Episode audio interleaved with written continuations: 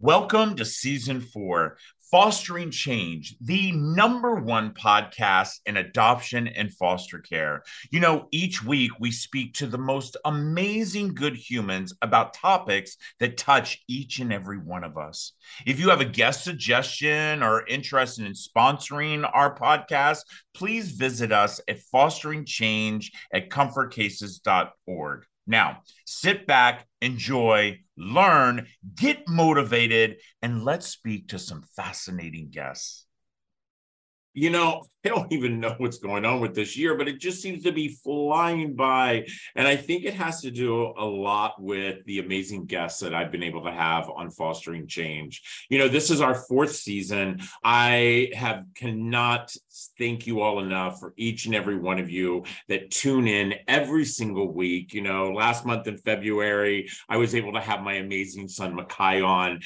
What an unbelievable episode. If you haven't listened to that, you can go back to comfortcases.org. You can find those. You can also find them on our YouTube channel and subscribe, because sometimes, you know, people say all the time, I'm a little bit animated. So you see that more. And then also, if you tune in on our YouTube channel, you actually get to see my beautiful babies who hang on the wall behind me. Well, you know what? My next guest, I absolutely love when I interview people who have a story. And by the way, we all have one, but it's whether or not we actually stop and put that story on paper to be able to lift other people up. Maybe there's one particular thing that someone writes within a book that truly could change whether or not how they look at something differently. And I truly believe that is the way it is with my next guest. You know, my next guest, I will tell you, I'm used to interviewing people that, you know, have been in the foster care system, age out of foster care somehow,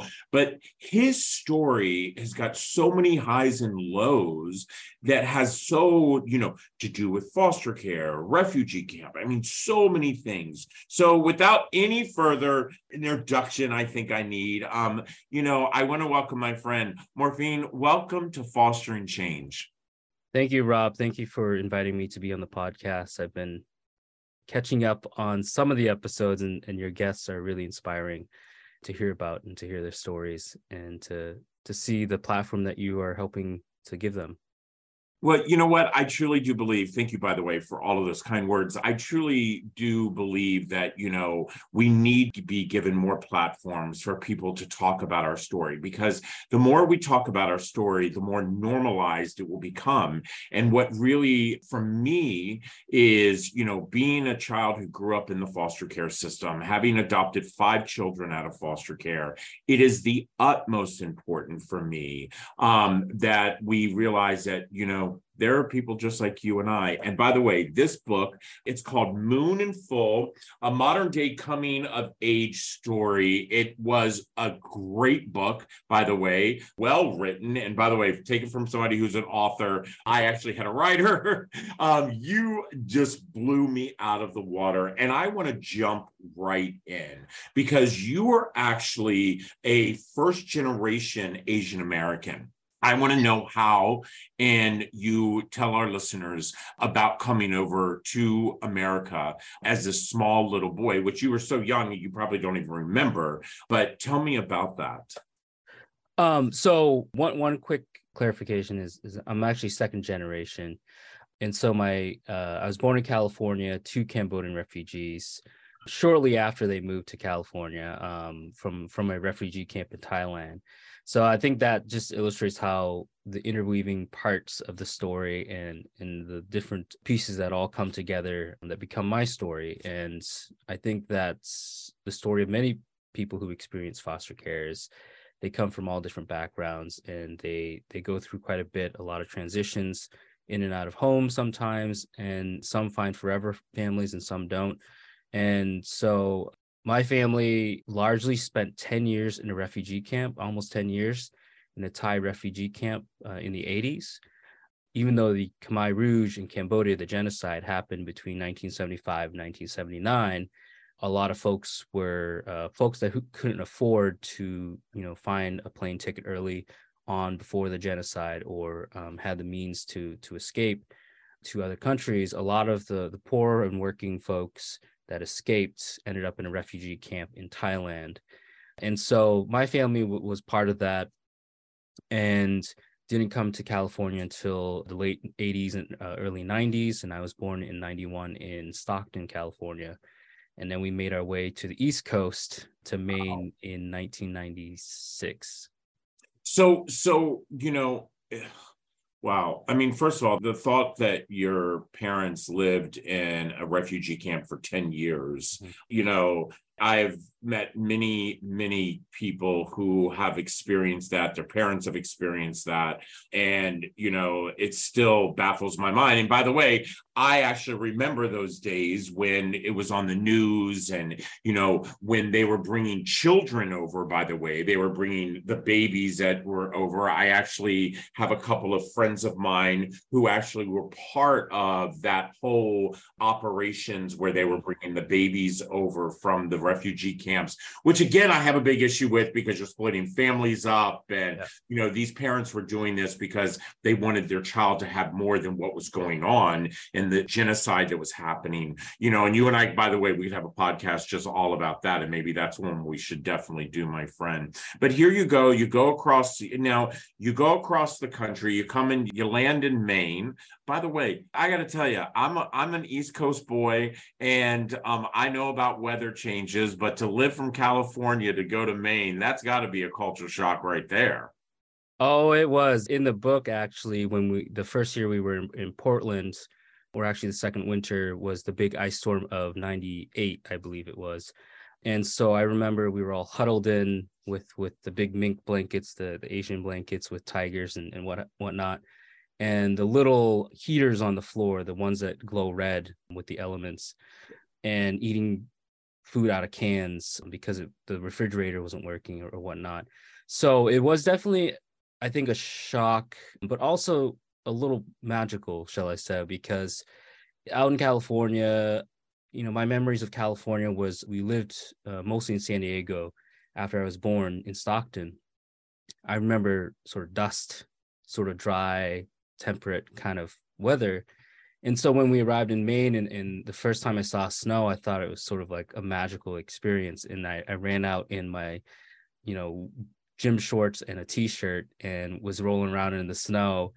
And at that age, I'm sure you've had the same experience. At a young age, you can put up with the cold a lot longer than you can now. And I can't step outside and be outside in the cold more than 10 minutes. So. Oh, let me tell you, I have four boys and a daughter, and I'm shocked at times in the winter times when my boys are walking around in shorts and, you know, there's snow on the ground. And I'm just like, or when they go to school and I'm like, don't you want a hoodie? And they're like, no. And I'm like, it's only 33 degrees, but you know, that's the way kids are. So you're sitting there, you remember, you know, the moments of, to me, I feel like it was a lot of food insecurities within what you went through, by the way. And as someone who's gone through that and has had children go through that, that's something you never forget. That's something that you never forget. So I'd like for you to take our listeners. And by the way, everybody, the book is called Moon in Full. I highly, highly recommend you read this book. You don't have to be a part of foster care. You don't have to be. But what I really loved about this book is you finding your grit, as I always say. You truly found your grit and was able to overcome so much, because you should have been the statistic, by the way, and not, you know, where you are sitting today as an author. And the fact your current job right now, you actually run a food bank. I'm a community impact manager at the Good Shepherd Food Bank, which is the only statewide food bank in the state of Maine. And so I work on our equity, culturally relevant food programs, which, you know, as you mentioned, I dealt with a lot of food insecurity. So I don't quite run the food bank, but I do run the program, the Community Redistribution Fund, which distributes funding to cultural organizations, ethnic community-based organizations, to get food that actually is culturally responsive. You know, moving the first shock, well, the second shock, shall I say, was not only being moved into a foster home, but switching from eating Cambodian food, rice, you know, eggs, Thai basil, those types of things, to then eating like mac and cheese and burgers and American food. And so I think that was a shock as well. And And so for me, I always think about, how did I get to the space that I'm working in, where, you know, I'm working both advocacy and policy and food security, and it's all rooted in my upbringing, in my experience. Well, you know, I really want to jump back to where the fact you were actually, you know, put in to foster care. When did that happen? Let our viewers and our listeners know. Okay, so you lived in a house, you had a mom and dad, you had a roof over your head. Yeah, your refrigerator didn't work. We see that all the time. It's called poverty. And, you know, but for you to be taken from your biological parents, what was that moment? Yeah, it was, you know, my mom had men come in and out of her lives, most of them, 90% of them, abusers, violent, drinkers, but largely she was a single mother with 4 kids. I was the oldest, firstborn, and then I had 3 younger siblings. And I think the mental health that she, trauma that she dealt with from the genocide and from the refugee camp, and from being displaced and in the culture shock of coming to America, I think made her incapable of loving us in all the ways that we expect mothers to love us. And she was gone from the house a lot. I remember one weekend, it was just me, 7 years old, with all my younger brothers and sisters at the house. And, you know, sorry for the details, but, you know, I was running around because I was in pain because of a urinary tract infection. And I was running around the low-income housing development that we lived in, which had 6 different circles, like cul-de-sacs, and looking at in all the Cambodian homes for my mom. And that entire weekend, I couldn't find her, and I couldn't get help to help ease this pain. And so that is an example of what we were dealing with. And, you know, the teachers caught on, the state caught on, got involved, caseworkers got involved. And we had a guardian ad litem who's helpful. And one day I just got home from school. A caseworker was there, had black trash bags in her hand, handed them to me and my sister. By this time, my 2 youngest siblings were already taken out. So it was just me and my sister, the second oldest. And she handed us black garbage trash bags and told us, put your special belongings, the things that you want to take with you, and we're going to take you somewhere for a while. And for as a kid, when you're handed to that trash bag and you're told to put your important belongings there, what do you put in there? Like, you're a kid, you know, you don't, your mom's important. Can I put my mom in my trash bag and bring her with me? And so that was when we were taken out, and the state was sort of fed up. And I think part of it was not enough culturally responsive care for my mom and her mental health issues. She got help with food stamps and housing assistance, but there was a lot more she needed help with in terms of her mental health. And, you know, culturally responsiveness around, like, sometimes the kids aren't there because they're staying with their grandma. You know, Asian right. family networks tend to be a little larger than the nuclear family in America. And so, yeah, no, and I agree with you on that. And I agree with the fact that, you know, number one, there's so many things that we could deal with, you know, when it comes to truly supporting the family. And even though, you know, your mother with the mental illness that she had, and she truly did have mental illness, there probably could have been a little bit more that the state could have done.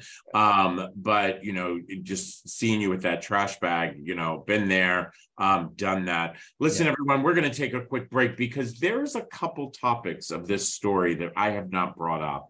And as you all know, I consider myself a gay man, but first I am Rob. And we're going to talk about what it's like to go into a system knowing that you are a gay man with a religious family. We'll be right back. This episode of Fostering Change is sponsored by Comfort Cases, a national nonprofit that inspires our communities to bring hope and dignity to our youth that are in foster care. For just $10 a month, you can support the Comfort Cases mission and help us eliminate trash bags for kids who are entering foster care. For every $10 that you give, Comfort Cases will give a Comfort XL to a child entering the system. Be part of the change. Visit comfortcases.org. Well, you know what? I say this quite often. There's nothing better than when you're sitting and talking with a friend, and especially when you're sitting there talking with a friend and they're truly opening up and telling their story. You know, I thought about this during the break about, you know, understanding the fact that in 1979, when I came into the system, I carried that trash bag. And here we fast forward, and here my friend who, you know, is coming into the system in a generational time that you would think that we have gotten it right, is still, him and his sister are both being handed a trash bag. Were you two split up? Did you go to separate homes, or did you stay together? So the four of us were split into pairs. And so for between 1999 to 2003, I was with my sister, Tanya. The youngest two were with another foster family, two different foster families during that time. And you were adopted, by the way, you know, and you were actually adopted by, from reading the book. And again, I don't want to give everybody all the information because I want you to go out and buy the book and read it, my friends, but you were actually adopted by almost I want to call it a religious agency. It's all because we have them all over the place, but a very, a religious based agency, and a family with very deep roots with their religion that actually adopted you. Yeah, my adoptive family, evangelical, conservative to the bone. The church and the community we became a part of were evangelical, Pentecostal, specifically, and conservative. Living in rural Maine, which is very purple-leaning conservative. And so it was hard to deal with the culture shock in itself, but it was also confusing because they were the ones that brought all four of us back together, me and my sister Tanya, and then my two youngest siblings, Brandon and Saya. And so in middle school brain, I'm sort of like, well, I got to thank them somehow. So yeah. I decided to live their lifestyle, to live their beliefs. The greatest way I could show them gratitude was not just being their son and who I was and who I am, but sort of going all into their religion and you know, I became a music youth leader, big part of the youth group, and, you know, was seen as a student leader in the Christian school that we were enrolled in. So it was church 24/7, which I'm sure you knew you were. I mean, it's a caricature, but you knew, you know, because I knew from a young boy, and there's no way you didn't know. You knew you were gay. Yeah. Age 8, I was started experimenting with one of my good friends back when we were in the low-income housing project, who was Kenyan. When I was 10, I remember looking at a baseball card and thinking, like, I'm really attracted to this person, inner dialogue. And I kissed that baseball card. In middle school, even though we were in a Christian environment, there was another kid my age, 12, 13, who I was attracted to. And, you know, we, you know, messed around like kids do. And so I knew, but I tried to bury it down because I knew my family wouldn't accept it. My church community wouldn't accept it. And the big fear was, if I come out as gay or tell someone I'm gay, then I won't have a home anymore. Yeah. You know, I think that's the biggest fear that we have so much, and especially because it's such a big topic of all the number of kids who are experiencing homelessness that are actually teenagers. And it's because they have come out and been their true self and, you know, who they truly are. You know, I remind people all the time, being gay would not be a life I would have chosen, you know, especially from when I grew up. You know, I love the fact that I see in my children's schools, for instance, my youngest son is 14, and, you know, it's not unusual for him to come home and talk about, you know, somebody just came out, and my kids, you know, all my kids are straight, but they have lots of friends who are gay, and, you know, and so it's not, it seems more easier for a child, even though I do still see those religious-based people who feel like that is a choice. You know, you finally come of age, and it's time to make the choice to say, do you become the true you, or do you continue that path of what I find destruction, and not the physical destruction, but the mental destruction that you are putting yourself through by not being authentic of who you truly are. What was that pivotal moment where you said, this is it? Oddly enough, it was at a Bible college. I think what drove me to coming out was both in the Christian church, it's similar to the Mormon church, we're taught morality, we're taught we're supposed to act a certain way, but either because I was just ignorant at what people were actually doing when people weren't looking. At college, it was just all there. Like, people go to chapel, but then, you know, they party, they act in a way that the church people say don't act. And it wasn't a bad thing. It was just like, why are we putting ourselves through the show when we can just be human beings? And that was really the pivotal point where I was just like, okay, now I need to reassess and sort of deconstruct my worldview, the Christian worldview that I was given. It's like, why did I accept this worldview? And I had to give myself a little forgiveness and grace that, you know, I couldn't make those decisions on my own, because I was just scared of being kicked out and homeless and all those other things. And so a group called Soulforce, which is a Christian LGBT group, was going around to all the Christian campuses that opposed gay marriage or homosexual lifestyles, as they put it back then. And they were protesting out on the entrances of each campus. And that was when the entire campus sort of got into sort of like, oh, the devil's at our doorstep. You know, we got to pray these gays away. And I just was like, that is so hypocritical and antithetical to everything that you say Jesus taught, and you know, to love your neighbor. And here I am hearing all this vitriol. I was like, I don't want to be a part of this. So I decided to transfer to USM college here in Maine. And that was really where I found an LGBTQ community that helped me to come out. Wow. That is, you know, by the way, you and my husband have a very similar story. My husband came out when he went to Bible college as well. Oh, which you one? Know, he was in Kansas. And so how's your relationship with your adopted parents? When I came out, lots of arguments, you know, they were asking questions like, you know, why were you faking being a Christian the entire time? or things. By the way, everybody, gay people have faith too. Okay. Exactly. Yeah. And, you know, and then it sort of got into sort of like, you know, they saw me going out and having fun with friends, parties and whatnot. And my dad, you know, it was sort of delayed rebellious stage. And my dad threatened to call the cops, which I knew he wouldn't. And so I think for them, they saw me change quite a bit in those 2-3 years. And I call that sort of the hot years. And then for a few years, 3 or 4 years, we sort of settled into a Cold War. We're just silence. We don't talk about the gay thing. And I chose not to talk about it when I went home for Thanksgiving and Christmas, which I skipped early on, but then I started going to again. And there was just sort of this Cold War, not talking about the gay thing for a few years. And then I remember my 2014, my first year in law school, I went home for Easter and I was just leaning on the kitchen counter and watching my dad cook ham like he usually does with those rings of pineapple and, you know, taking it all in. And my mom just comes up and she's just like, hey, how is your boyfriend, out of the blue? Like 4 years of not talking about anything related to me being gay.